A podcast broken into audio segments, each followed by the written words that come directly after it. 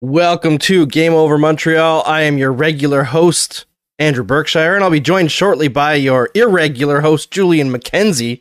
We all love him. He's the greatest. But first, I have to say, are you not entertained?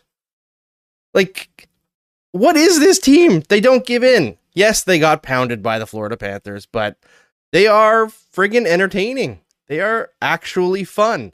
And they have almost nobody who's not injured. The roster's getting thin. Jake Evans is injured, but uh, let's welcome in Julian now. Julian McKenzie from the CJ Show, from Yahoo Zone Time, from The Athletic, from The Athletic Support Show, I believe sometimes, or The Athletic Hockey Show. I've never actually time out, time out, time You've out. never been on the Athletic athletics. Support, eh? I have I have that is the the one podcast I've never been on. I have never been on the athletic support show with Marc Antoine and Arpon. Not because they don't want me on, it's just it has never worked out where I've been able to be on their show. They say that, but really, they don't want you. don't don't put that on them. Don't put that on them. man. No, no, I still we- want an invite to that show when that opportunity comes. Don't do this. We love Marc Antoine and Arpon on this show because they are great people, great writers, and uh, we don't want to burn any bridges with them. That would be awful. We love them so much. If you burn any brit any of my bridges with them, I swear to God, Andrew, I swear to God. But yes, I stand upon the shoulders of giants at the athletic. Of course, as we all do in media. That's how you make it in this industry, really. No matter how hard you work, if someone doesn't give you the time of day, you're never going to make it. You know, it, Thanks, Andrew, for giving me the time of day. like all of eight years tr- I wasn't trying to go there. Way to just you know fluff yourself up. Be like, hey, did you- Not did you at see why. Julian's where he is right now? Not- I gave him that time all. of day that one time in college. I, I mean someone more established than me, Julian. Someone I, more mean, established. I don't know, man. It could be anybody, man. Like you think it's just you think you're a nobody, but you could open a door for somebody, and then all of a sudden they end up just bursting all the way through it. You could have been like Mark Dumont and be like, I don't want to talk to this guy, and then you run into them like how many years later? Shout out Mark Dumont, good friend of both of ours. Yes, of course. We all love Mark, who, uh, if anybody doesn't know, just got extended to a full time position with the Montreal Canadiens. Best signing they've made since Tyler Toffoli, I would say. Maybe Sha- maybe Chantal's up there, but uh, I think so. Yeah. Yeah, Chantal's You- I gotta say, yeah, Chantal's really good, and I'll just say this as a as a media member, uh, just in terms of the info you get out of practices, or just from Chantal in general, it feels like it's way more transparent, or you're less in the dark compared to the previous regime with Paul Wilson. I didn't have any issues with Paul per se, but I know some other colleagues may speak differently. But I think Chantal, in the way that, that she's handled just revealing injury news or just any news in particular, they're they're they're they're willing to talk. They're willing to say like, "Hey, this is what's going on," and they're they're a little bit more transparent with that stuff. And just in talking to her and, and Charles, like you know, from the in the media PR relationship, it's it's a relationship, and it for me, especially as a young person, like just get still getting their feet wet in the beat. I just gotta shout them out and be like, you know what, the dynamic with them has been pretty good. Yeah, I gotta say, uh, the Canadiens, you know, they're pumping their own tires a tiny bit by like putting the article out on their own website, but they had something go out uh, earlier today talking about uh, Cole Caufield talking to Chantal and basically her saying like be yourself in the interviews. Be your energetic self that everybody loves. Dance around. Have fun. And he was like what? You want me to do that? And all i could think was the previous regime we're going to make him a better person like they've come so far in such a short time i don't think people realize yet like everybody's having fun right now but i don't think people realize yet how much of a difference maker that's going to be for the montreal canadiens in terms of players being happy in the organization, the off ice product that we get to see in interviews and media availabilities, and also how easy it will be to sell the product in this market. You know, like get young fans involved in the game. People are going to like that approach. What I also wonder is, is if that approach could also trickle down to prospective free agents who may consider Yep. joining the Montreal Canadiens. There are the factors with whatever COVID regulations may be in place come free agency or just cut tech taxes and all that, and also just potentially being in a completely different environment from what they might be used to. But Uh, Kent Hughes has said he's wanted he wants to make the organization a place to play for.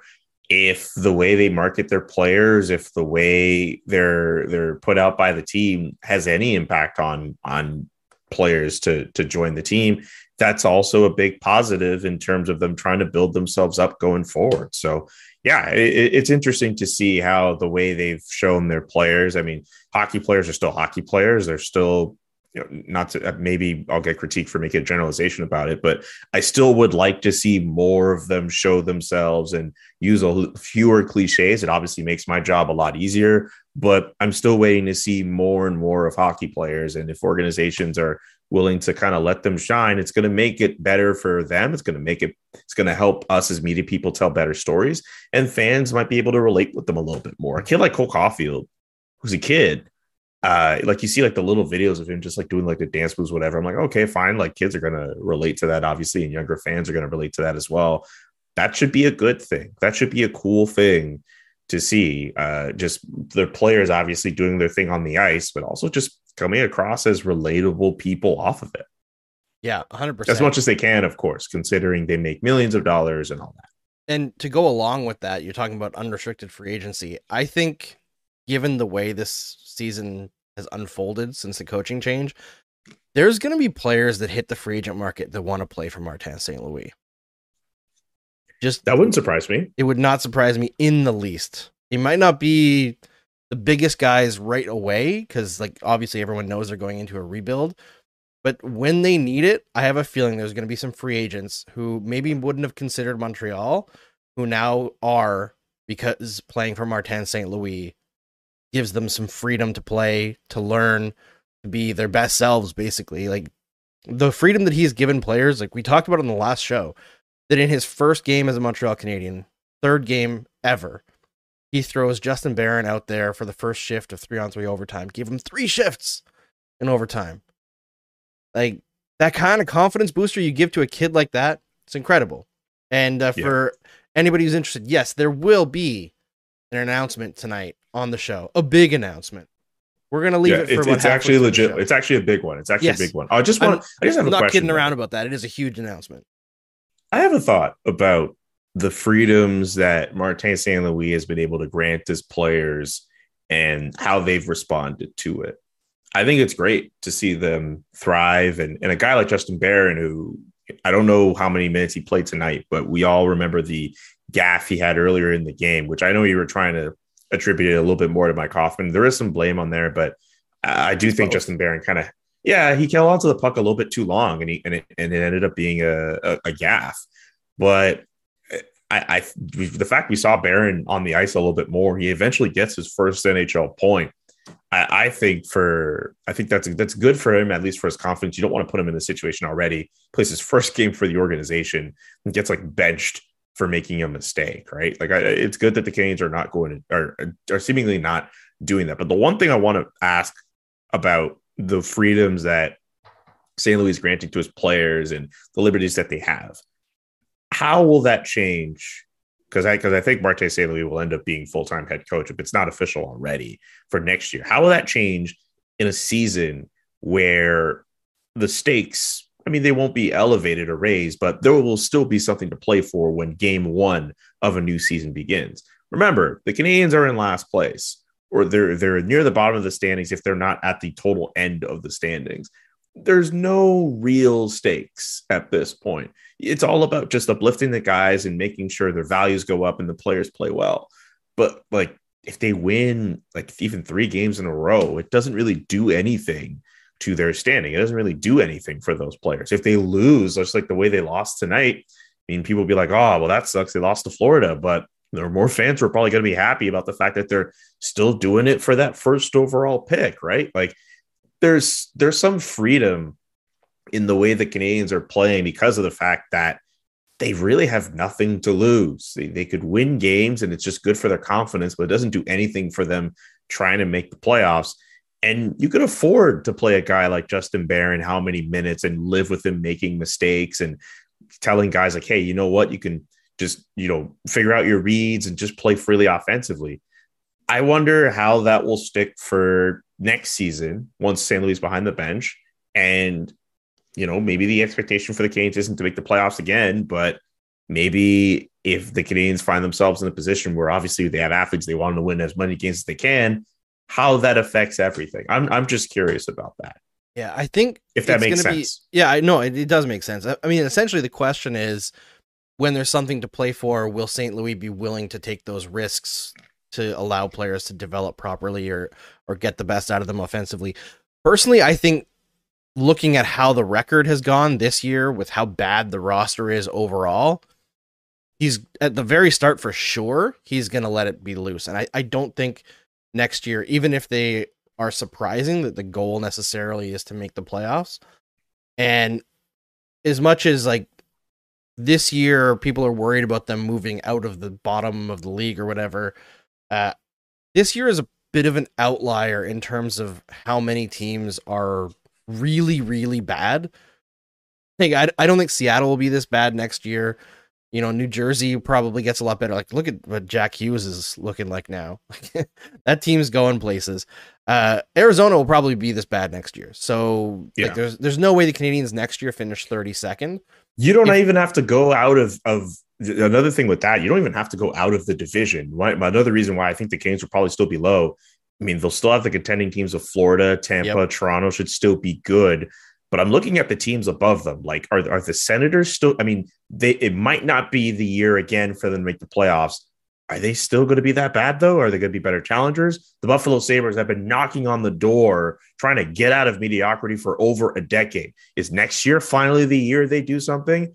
What about Detroit? Uh, Is Detroit ready to do something now? Like, there's so many good teams in front of the Canadiens, and there are so many teams who have been bad for so long. There's no way they can continue to be that bad for yet another year. But hey, you know what? Stranger things have happened. And with all that in mind, you know, the Canadiens, they, yes, they did go to a Stanley Cup final last year. Let's see how they mix with some of those other bottom part teams of their Atlantic division. That's also a factor that needs to be considered in this. Yeah, hundred percent. I I I choose to believe at this point that St. Louis will continue to walk the walk. I think we're going to see like if you read what uh, Arpon wrote in his breakdown of St. Louis' style when they did their big interview. Uh, St. Yeah. Louis is like very consistent with every interview he's done.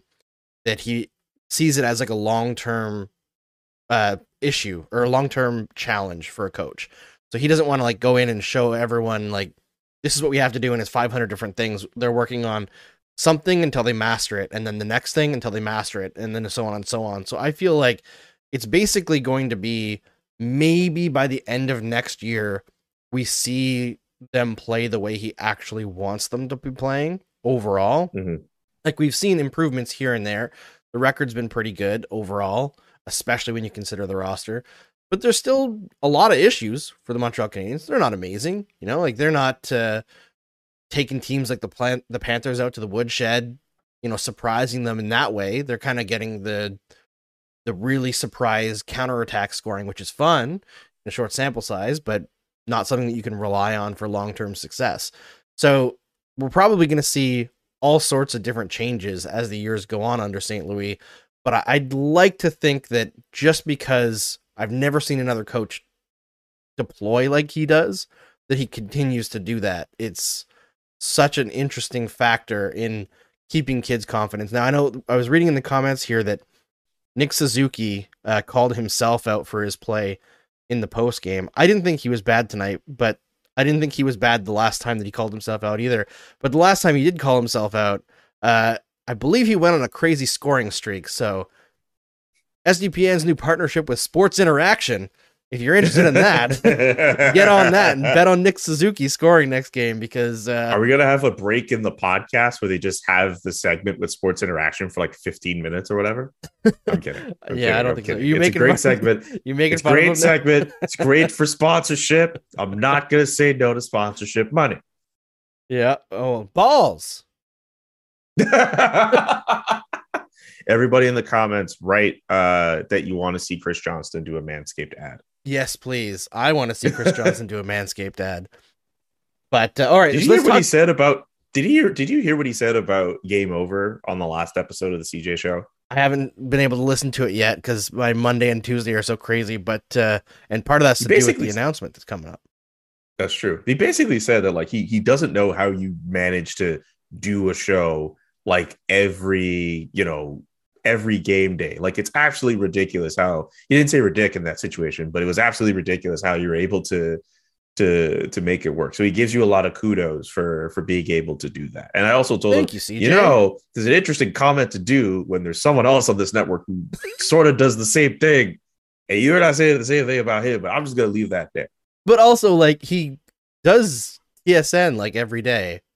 So CJ, you're In the working. day. You're uh, yeah, I He doesn't guess. work nights. He doesn't That's work true. nights. He's he's chilling in Florida. He's right now, he's probably it's like 10 14 Eastern.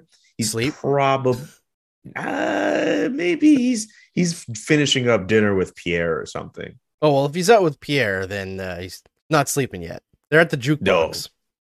Yeah, okay. Whatever whatever you do in Florida, I guess. I, I've not traveled enough as a media man uh to know what's good in Florida yet. Or anywhere So- beyond Toronto or Ottawa, really. Oh my god, they're writing a new ad copy for Manscaped in the comments here. Tyler Oh God, what are they- G94 says, say game over to your hair. oh no. All right, Manscaped, you gotta get on it. You gotta sponsor Game Over now because we can we can make this good.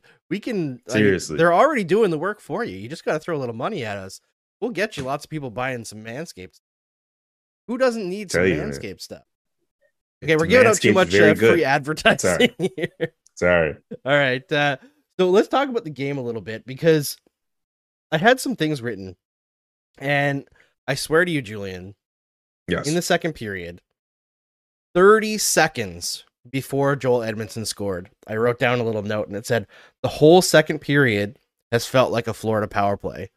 And then right after I wrote that down, literally 30 seconds, Suzuki wraps around the whole zone there, finds Joel Edmundson. Edmundson's first goal of the season, which he said previously he'd dedicate to his dad. He's emotional after. It sparks the team.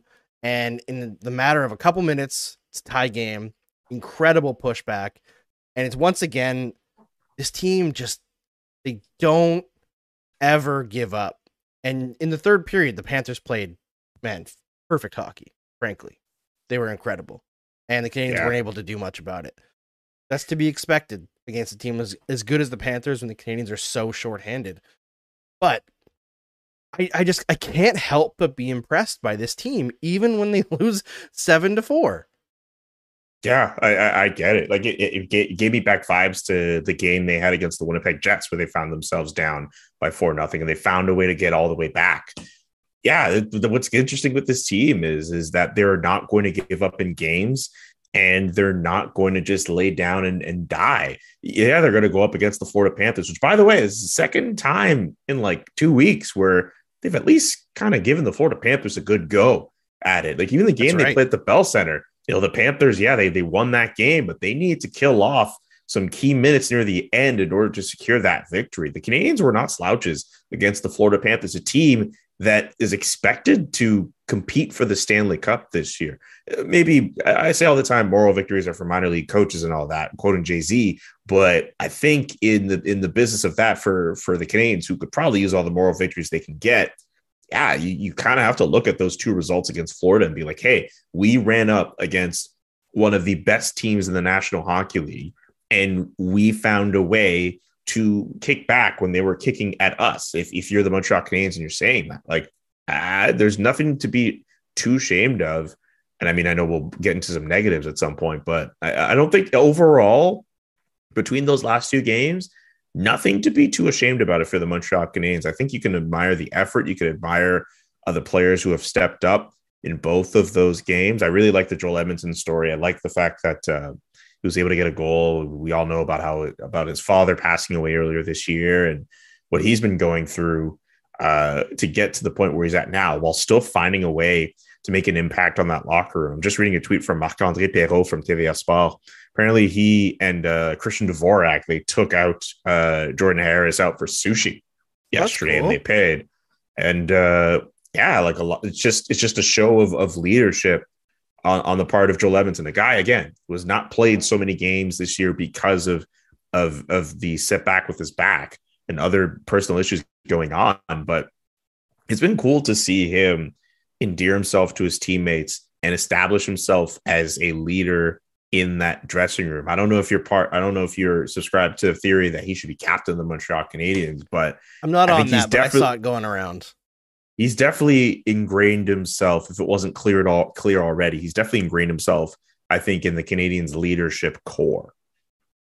Yeah, yeah, he has, and I think they really did miss him this year. Honestly, like the the leadership vacuum they dealt with can't be written off in how the season went, and I think that also made it much more difficult for Dominic Ducharme to like get things pulled together. Clearly, he failed at that, but yeah, I, I think they really missed Edmundson this whole year. He's been great. I think his role right now, where they're putting him with Justin Barron, has been really interesting because he's a guy that's very easy to play with and he's very predictable in the decisions that he makes. He makes relatively quick decisions and it's kind of allowed this this rookie to break in and immediately play top 4 minutes on a team that isn't that good against real tough competition frankly. Uh the the Canadiens right now are facing a pretty rough spot in the schedule in terms of the teams that they're facing. So really kudos to Edmundson. Can't say enough good things about him right now. I think that he's getting his timing back now after the first few games where, you know, you sit out the majority of a season, you're going to have some issues, but overall, overall, sorry, uh nothing bad to say about Joel Edmundson. I will also shout out that tonight was Nick Suzuki's first 50 point season. I didn't see that much on did it. Wow.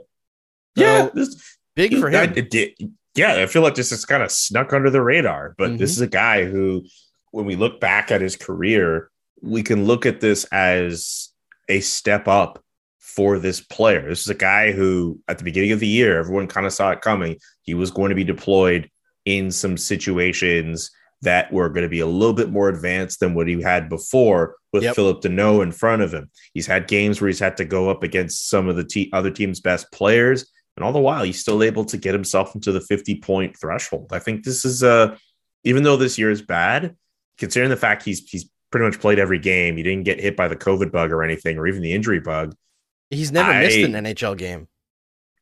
This is a success for me as far as I'm concerned for Nick Suzuki. You don't want him regressing. You don't want his stats to be around what they've been over the last two, three years. Like you want a player like Nick Suzuki, who's you've signed long term, uh, to progress this year. And the fact that he's already at 50 points, there's still some games left. He could easily reach 60 before the end of the year. That's a positive for the Montreal Canadiens. It absolutely is. And the fact that he and Caufield continue to be so dynamic offensively. I know they didn't get to generate too much tonight because the Florida Panthers were very smothering in their defensive uh, play. I thought, despite the fact the Canadiens scored three quick ones, I thought the Panthers didn't really give them much. I'd have to check the data on that to see if I'm actually correct or not. But just by my eye test, it seems like the Canadiens didn't get much. But uh, yeah, uh, great for Nick Suzuki. And as you mentioned, we talked about it before the season, even really, uh, you and I, Julian, that without that insulation of Danault and even like the support from Kotkaniemi, because like Dvorak, who's replaced Kotkaniemi, has been out a lot of the year. Like, I think the majority of the year, even say. So Yeah. he's been on an island at the center position with a ton of pressure on him. And the fact that he's still producing despite all that when the team was so bad for 45 games. This has been an incredible year for Nick Suzuki. And after what looked like a lost development year for Caufield, things are looking up. All right. So I do want to talk about the announcement, but I want everybody who's watching this to share it first. We want to get as many people in here as possible. Yeah, Oh. yeah, yeah. This is this is a really big announcement, and I'm re- I'm really excited to to hear you say it. I'm really excited for for the announcement. Man. This is this is this is really cool. Yeah. Also, uh, I'll take the time to say uh, I'm not sure if people are up to date on Jake Evans. We know he got hurt late in that game. Uh, the Canadiens say he has an upper body injury. He's doing fine, but he's currently day to day. Just gonna put that out there. So that's really good. I like watching that. I thought he was his shoulder was destroyed. Honestly, Yeah, or at the very least, his really collarbone was snapped. Oh yeah, I, I just hearing Mike Johnson describe it, you're wondering if it's like, oh, it's the neck or the shoulder or something like that. It looked pretty bad. I like I know Mackenzie Weegar had some contact on him, but it's not as if he full on pushed him into the boards. I think it's a little up in there in terms of how that ended up happening, but it did look pretty bad for Jake Evans. So the fact that it's only day to day right now, uh, it's a it's better than than a long term injury. Yeah, it absolutely is. And I think there's uh, a bit of like reckless abandon that Evans plays with. Like he seems to get hurt a fair amount because of it. And there's some of that is on him. Like I don't want to blame him for getting injured, but he did kind of ignore his own safety in order to try to get a shot there. And Hmm. you know, we Weegar defended him, but I don't think he actually did anything that even would have been called a penalty. I, I know people were kind of up in arms that that I know that he afterwards was like he's fine and whatever. That's just hockey players. I think they complain about everything that takes away a scoring chance or goes against them. I, I don't think there's anything Mackenzie Weegar did that makes me disrespect him in any way. That's just an unfortunate situation. Yeah, but yeah, good good for Jake Evans that he's not out long term because that would be real bad. All right, yes. So somebody's saying uh, announcement out soon. It's almost 11:30 p.m. All right, I'm going to tweet out the link again and tell everybody that the announcement is coming up in a minute here. But while I'm doing that, I'm going to say, you know what? Where this game was lost for the Montreal Canadiens, Julian?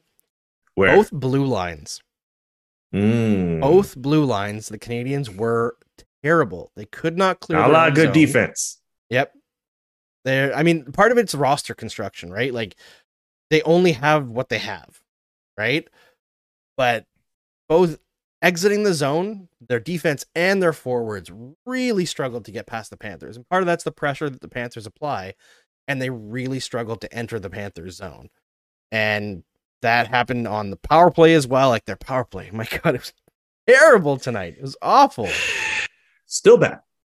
Yeah, like the power play. What's funny is there was a quote that went around, uh, like a different media availabilities I'd be sitting in with Martin St. Louis were other players, and media people would just keep asking players like, you know, eh, people keep saying that if learning about the power play for Martin St. Louis is kind of like getting like a master's degree in this. Well, no disrespect to them, but if this is a master's degree in getting a power play, I think you need the refund back because the power play Yeah. from the Canadiens, it could still use some improvement. But Martin St. Louis, in all fairness, like I, I think there are some concepts of the power play that he's trying to get into his players, but I don't know if he's necessarily had all the time in the world to get all the concepts he's in. I think of one time I asked him a question. I forget. I think about it might the Seattle Kraken game. It was the OT where they had four forwards on on the ice, and they managed to keep the puck in the zone for about almost two minutes, but they weren't able to get a goal in. And this was an overtime, so they had a four on three. And I remember Mark asking Marty about it, and essentially the biggest gripe about it was that while they were moving the puck around, some guys just were static and were yeah, that was when they did the around. four forwards, right? Exactly. Like Mike Hoffman at one point just like was did not move that much on the power play. And I remember asking Marty about it, and he was saying like, you know, like you know, I'm not afraid to put out four forwards, but honestly, it's like a concept like you know we tried out there, but we haven't really practiced it that much. He also took responsibility for it. And I know that's one particular example, but that would lead me to believe that maybe there are other aspects of the power play that maybe the coaching staff has not yet had time to implement Yeah. as much as they would want. And maybe that also plays a role into why the power play is still not as successful as the team would want it to be. That's more, maybe more theory, but I, I'd like to think it's based in something. Yeah, I, I think so too. And I think the, part of it's going to be what you have available, right? I mean, no disrespect to the guys, but when you've got Matthew Perreault and Laurent Dauphin on your second unit power play, it's not a great situation, Julian. you know, Not even really. like Chris Wideman, if Chris Wideman is your main point man on your first wave power play, it's a little bit limited.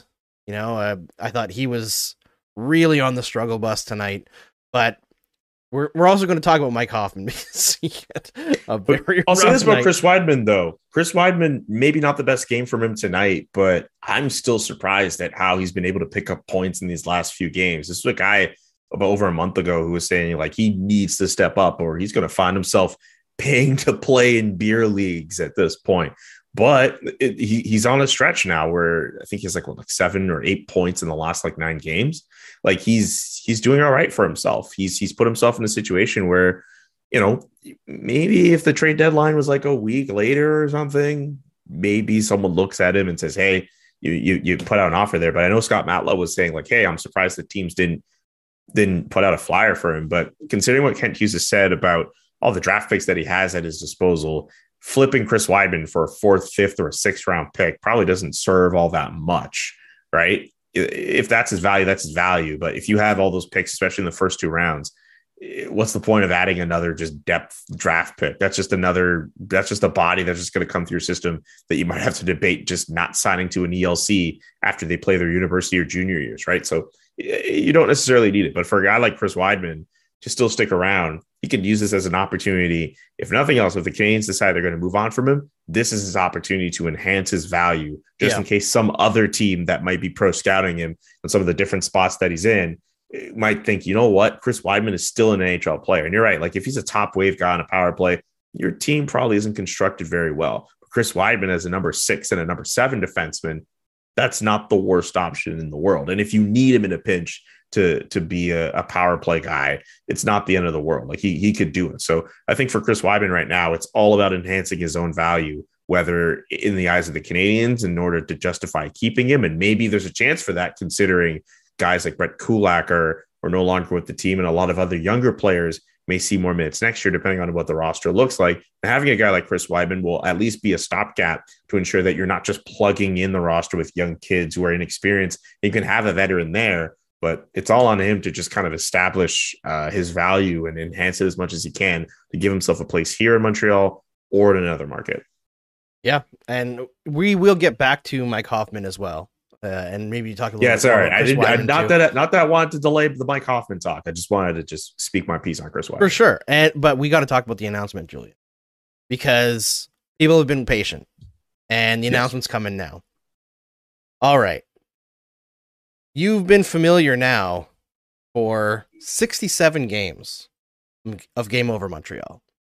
You've seen Game Over International, both with the World Juniors and with the Olympics. But we're heading into the playoffs here, and it's time to unveil our plan. And you can see it right now on sdpn.ca slash careers. Because not only are we launching more game overs, we're launching Game Over Toronto. We're launching Game Over Edmonton. We're launching Game Over Calgary. And we're probably going to be launching Game Over Winnipeg and maybe even Game Over Vancouver. This network is exploding. Price of brick going up. That's right. Price of brick going yes, up. sir. Price of Price SDPN brick going, going up. up. Yes, sir. It's going to be intense. So, if you are a huge fan of the Toronto Maple Leafs, Calgary Flames, Winnipeg Jets, Edmonton Oilers, Vancouver Canucks, and you want to get into broadcasting, we're not necessarily limiting anything to big name people. We want Nope. Passionate people care about speaking their piece on these teams, professional who want to break in this industry. Listen, the post game slot for a long time in radio was where a lot of people cut their teeth. But local news is being taken away from us. All right? So SDPN is going to fill that gap. And this is not where it ends either. As you can you can extrapolate where it's going with game over. All right? It's going to keep getting bigger. Next season is going to be crazy. There's going to be live shows out the yin yang. There's going to be opportunities for a lot of talented, incredible people who wouldn't get the chance on a regular broadcast. This is why I've been so passionate about this project from the beginning. Yeah. Part of it is the fun that I get to have with people like Julian, people who I love hanging out with. But part of it is we are going to have the opportunity for tons of people to cut their teeth in this industry and make names for themselves, to make us look good as well. I'm going to be here as the guy who's the point person for Game Over for everybody. I'll be checking my phone day and night to make sure that everybody's taken care of. You know, we've got amazing, amazing people like Jesse building this stuff out, like Julian, who knows what it's all about, that you can lean on, like Steve, who's the nicest guy in the world, Adam, who's the most ambitious guy in the world, CJ, the insider, Alan Walsh, the agent. This place, Noxie and Cax, the friggin' players who kick ass in women's hockey and bring us some of the best interviews in the game. Did you hear them? You're gonna make me cry, man. This is crazy, man. This is this, this is incredible, network- man. It's going places. Yeah, man. All right. So, what we need you to do, if you want to be part of SDPN, is we need you to give us an application on the sdpn.ca slash careers and give us a three to five minute video explaining who you are, show us your personality, why you love your team, and show us what you got. Now, the one caveat is don't try to be Steve. All right? Because listen, Don't do that. there's only one Steve, and that kind of personality you just can't fake. Be you. We want to get to know you, the authentic you. And we already have held some interviews for these positions, and man, I'm I'm so hyped for you all to see when this all launches because the people that we've already talked to, I'm so excited for. I'm so I'm so excited for the opportunities that we're gonna have to to talk about things that aren't talked about on broadcasts, to cover the NHL in a different way.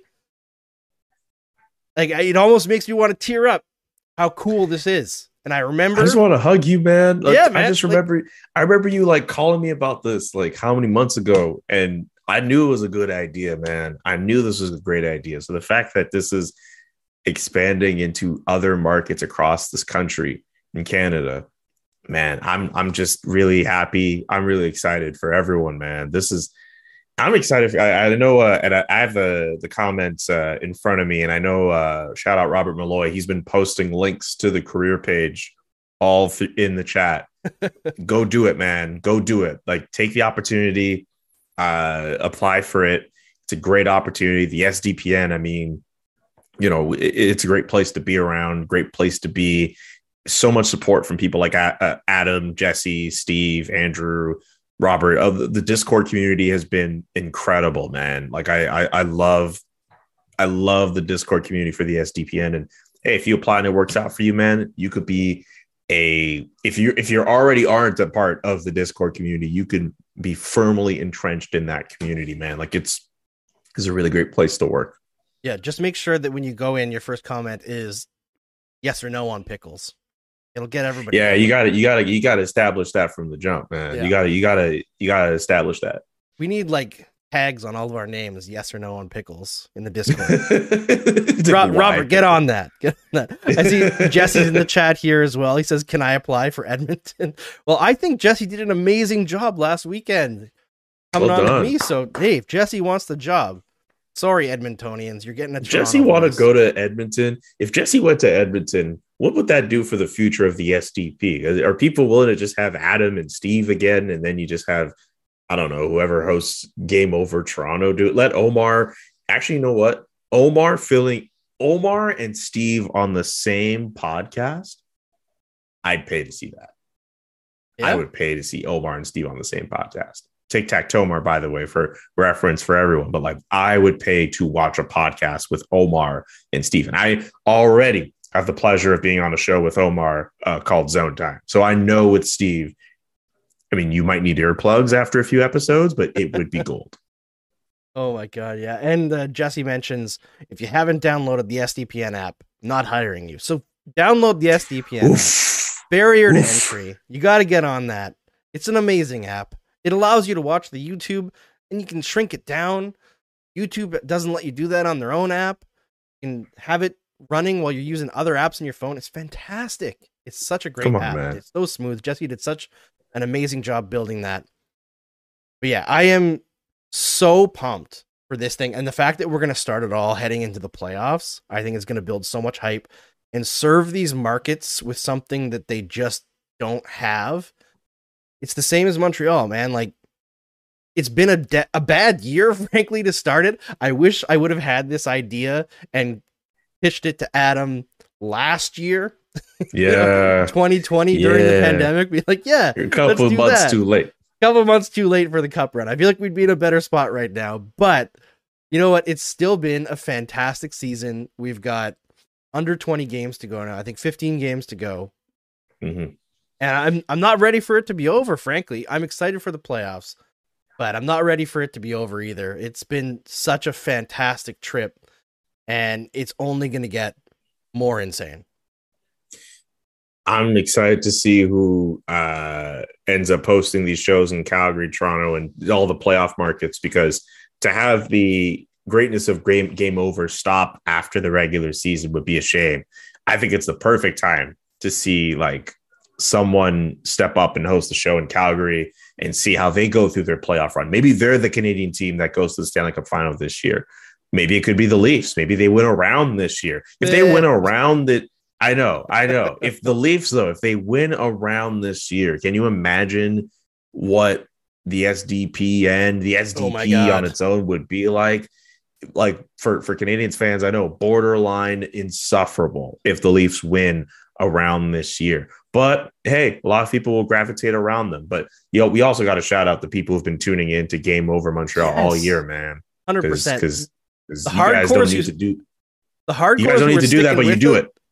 like people who were watching when like game 40 before Ducharme was fired, like, ugh, I love you. Masochists. I, I was it was at the point it was at the point at the end of every show, Julian. I was saying like, I love you. Yeah, You're the you have to. in the world. You have Just stick to. around for that shit. cheering around, cheering for a team getting the breaks beaten off of them by Minnesota, like 8 2. That's love.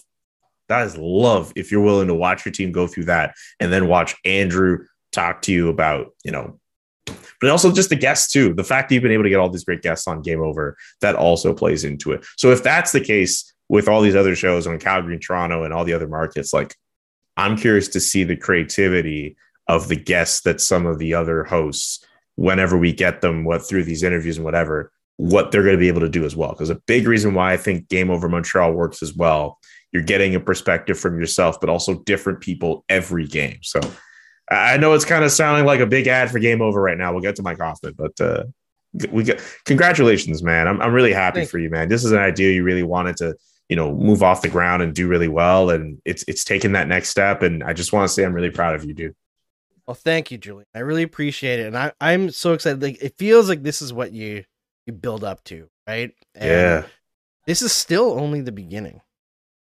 Like this is gonna get crazy. Like you guys have no idea. I think when they started talking about SDPN before they launched any other shows, and I know that you and CJ were in the works for a very long time. I don't think Really anybody realized how ambitious the boys are who run this company. It's it's gonna get crazy. You guys are gonna have so much hashtag content.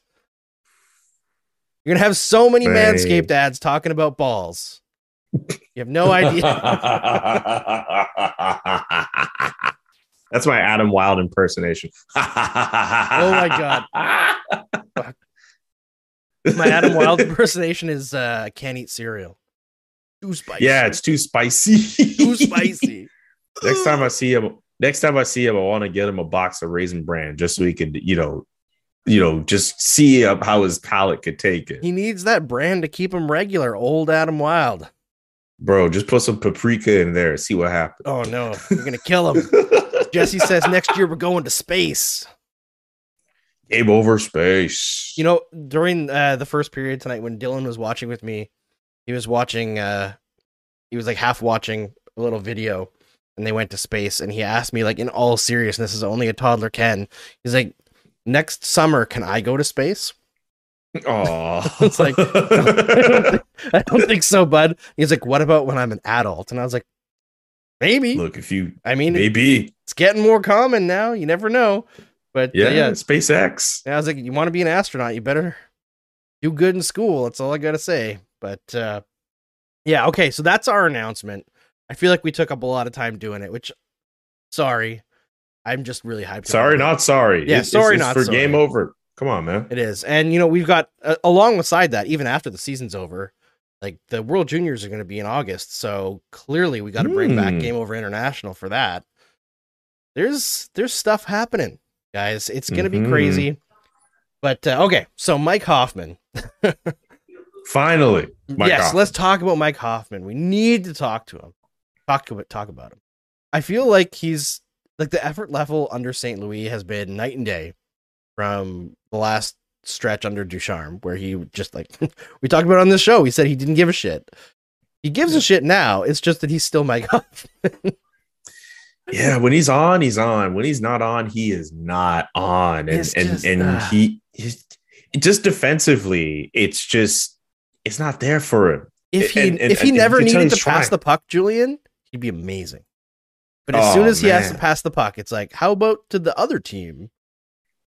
I don't know. What's interesting is that like Marty St. Louis has bigged him up for quite some time. Yeah, he's Uh, leaning on him hard. I, yeah. I, I love it. Honestly, I love that St. Louis is still giving him ice time like crazy because even during this, I think it's an 11 game goalless drought now. He is getting chances, and I feel like standing by him when there's not nothing to lose, like that's the kind of thing next season maybe they don't do. But for right now, giving him every opportunity to get back on the horse and start scoring again, I I love that. I love that. I think that's something that you take advantage of the fact that it's a lost season, right?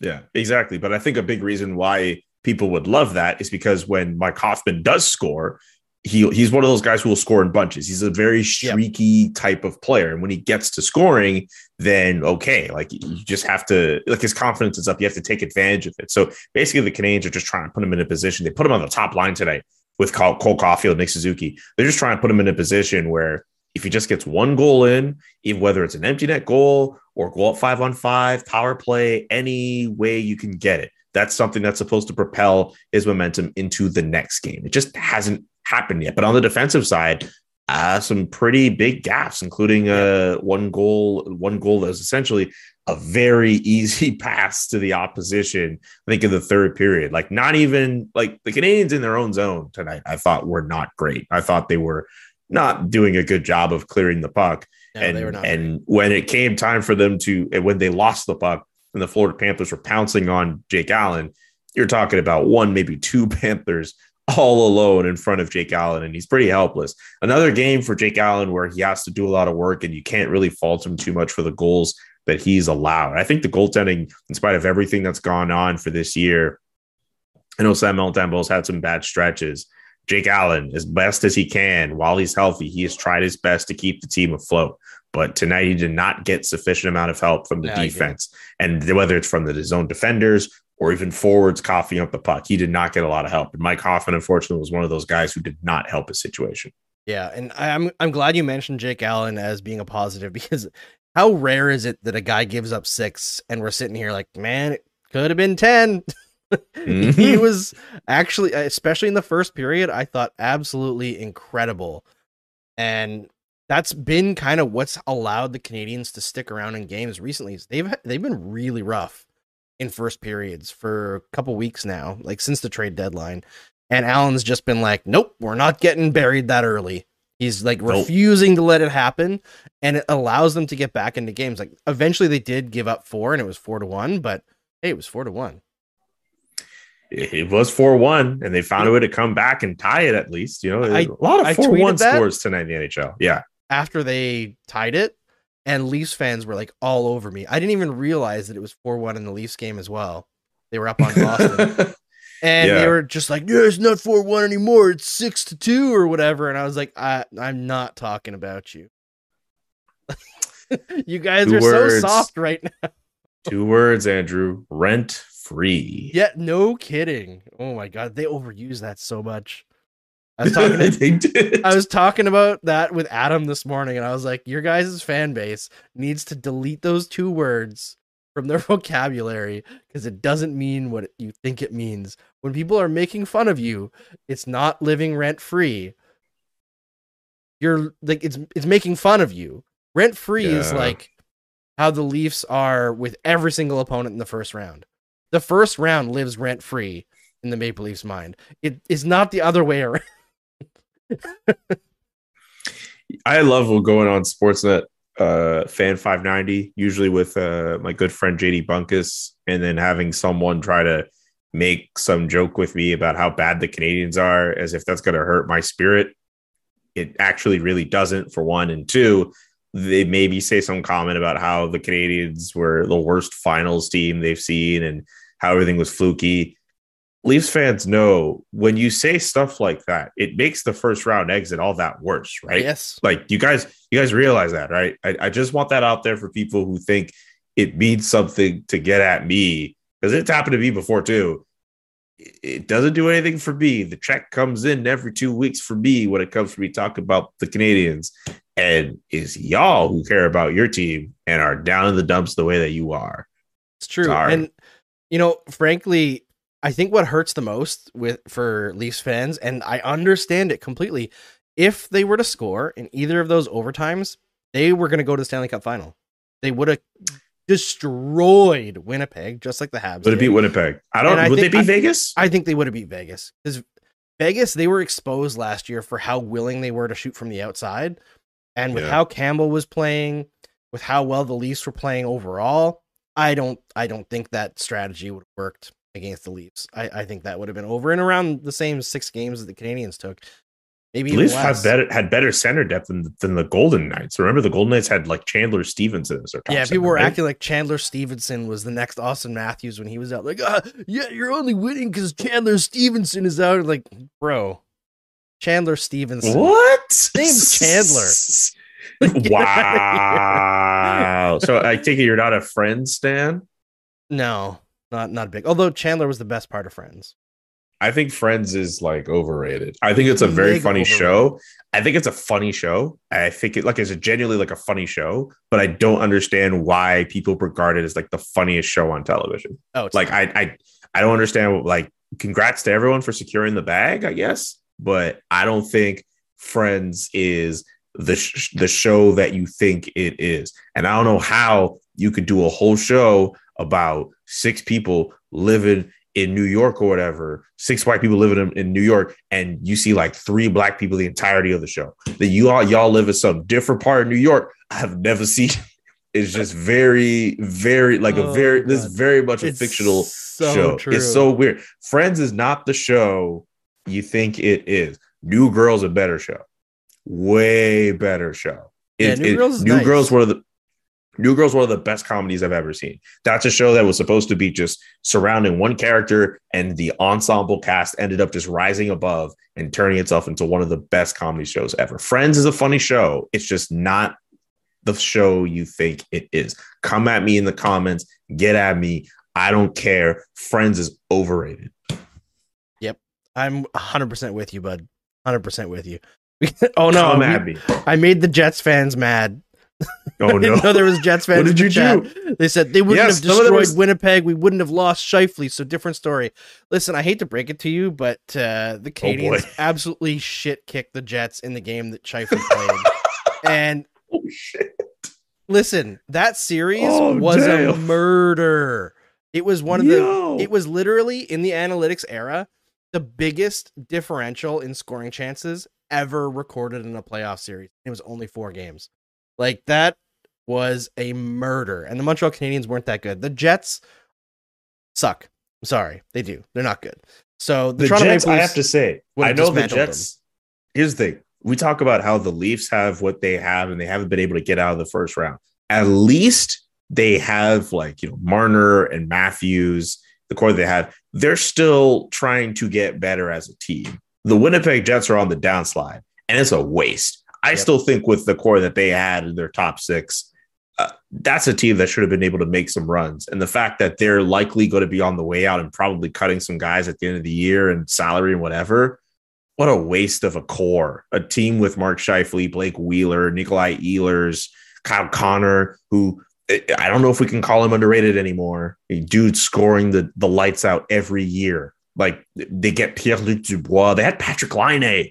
And they said, all right, it's not working out. And they flipped him for Pierre Luc Dubois, who fits in there. This should be a team that should be the best team in Canada with the forwards that they have. Josh Morrissey at the back as well. Connor Hellebuyck doing his Yep. thing. What a, was was up for he won a Vezina a couple years ago. Yep. He's incredible. Waste. And they- a- he's a great goalie. It's a waste from the Winnipeg Jets. The Winnipeg Jets should be so much better than what they are. I don't know if people get mad at me at that, but they absolutely should be way better than what they've given over the last how many years. And the fact that the Canadiens not only beat them, dismantled them. They I was embarrassed shocked. them. I was Like, stunned.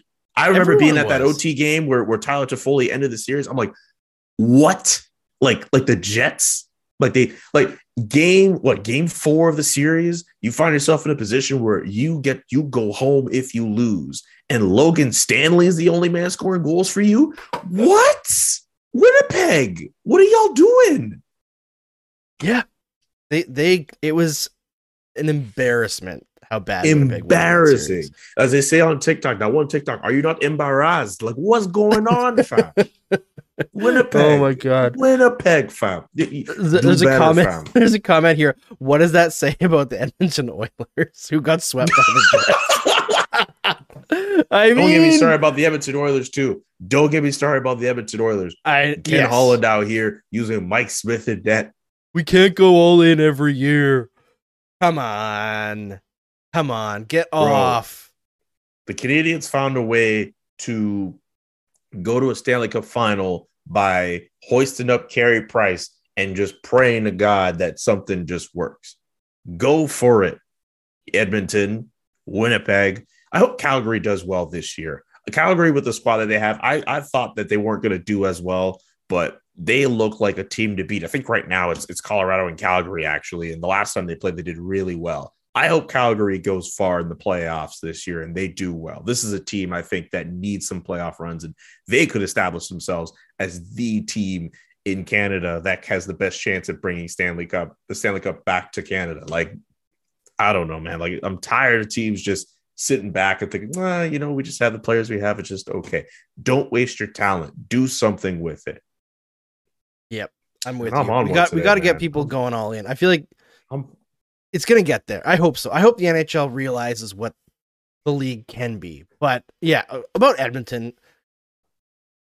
that was not the same thing as the Canadiens brutalizing the Jets. Let's let's be real. No. And I know that everyone hates talking about the refs as like an excuse, but the official officiating in that series was an abomination.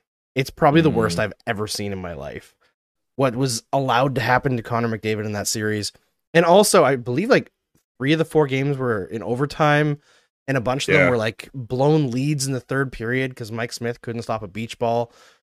Like, listen, the the Jets have quick strike offense and they have great goaltending that can lead to short bursts of success like they're having right now.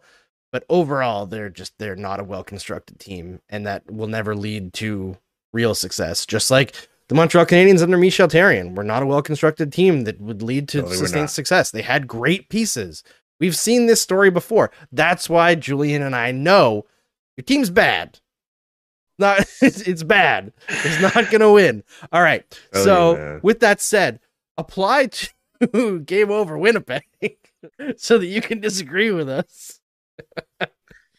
Yeah, Andrew Berkshire in Montreal. Yeah, hey, uh, he's- what a what a what a hoser, eh? Is Yeah. that how they talk in Winnipeg? Probably. And not. meanwhile, I'm like producing it like end show. End show. yeah, I can't really hear anything on Game Over Winnipeg because the host is on mute all the time. Every time he starts talking about how dumb Andrew Berkshire is, it's on mute. Oh my god. man, Too yeah. funny. All right. Uh we'll wrap it there because I know Julian's gotta get to sleep. I gotta get to sleep because I stayed up way too late last night watching Drive to Survive. I got asked uh, a couple shows ago who's my favorite uh, driver. I'm on season three now. I want more Esteban Ocon. I want to see more of him. He kept him out of season two because he didn't have a seat. And yes, I'm finally realizing why everybody hates Red Bull. They are, oh my god, the whining. So Yeah, much I whining. Can't, I can't. I can't get behind Max Verstappen. I still have to watch Drive to Survive, but I find myself watching more F1.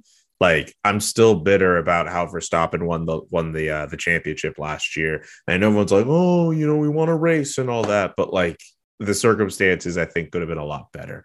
I really wanted Lewis Hamilton to win. Oh yeah, man, Lewis Hamilton. What an absolute monster that Legend. man is. Like Legend. he's he's incredible.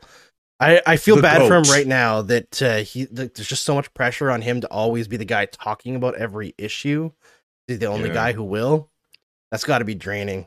But uh, that's a topic for another time. Uh, Weirin says, "I'm a Montreal fan and I'm a Ferrari fan." What a surprise! That's like Yeah, everybody in my wife's entire surprise. family. Mo- Big Montreal are surprise. supporting Montreal Ferrari. fan, Ferrari, big yeah. You know, seriously, what a shock. Yeah, I listen. I don't mind a Ferrari. I would drive one if they gave it to me. That's for sure. But uh, I don't know. I don't know. Who, I don't know which giving team free I'm. sponsorships. Yeah, yeah. Ferrari needs our help. if SDPN sold one Ferrari, the bonus check would be through the roof. Yo, the str- Listen, I'm wearing struggling, Ferrari it's a struggling, it's a struggling business, brother. they need the support. Oh my god. All right. Love you all for sticking with us through this season. Obviously, it's a lot better now. It's a lot more fun now, but we have fantastic guests, amazing conversation, and we're going to have more for you. So much content. The playoffs don't go anywhere. SDPN is your source for the best in the business. Head to sdpn.ca slash careers. I love you too, Robert. And check out where we're launching. And if you're not represented in one of those markets, stay tuned. All right? Also, Stick with us. also, also, Jared Book. No, I'm not going to do all of those jobs. Did you see his tweet? He said, "Not sure why these are posted. Can't Julian just do them all?" No. Julian, just do them all. The man of a million podcasts. I have enough work to do. Oh man, somebody says throwback to Wings Night. We should do another uh gauntlet, but we gotta get I Steve want- and Adam and Jesse to do it. That's the thing. I want the SDP. I mean, I mean, at this point, I don't think cereal is spicy. How's he gonna handle a wig? How's he gonna handle? Adam's be like, I have a medical condition. Like you're younger than me. Heartburn. Uh, heartburn Oh, shouldn't right. be a laughing matter, but you know, in this case, it is. It's already. The case of Adam, it 100% is. We got to we got to make fun of it. All right. We'll see you again on Thursday night for I believe what is it the Carolina Hurricanes that they're facing? Uh, some team, yeah. facing some I- team. Yes, the Hurricanes. I forget the schedules. I'm sorry. Like it's, It's not right, me it's too. like a yeah. Nobody remembers anything. So it's Carolina on Thursday, Tampa Bay Lightning on Saturday. Man, this is a slog of a schedule for the Montreal Canadiens. So they're running aside from New Jersey, they're basically running through the gauntlet of the Atlantic teams. division. Yep. And Yep. into the Metro as well with Carolina. But yeah, it's it's insane. It is. All right. So we'll see you then.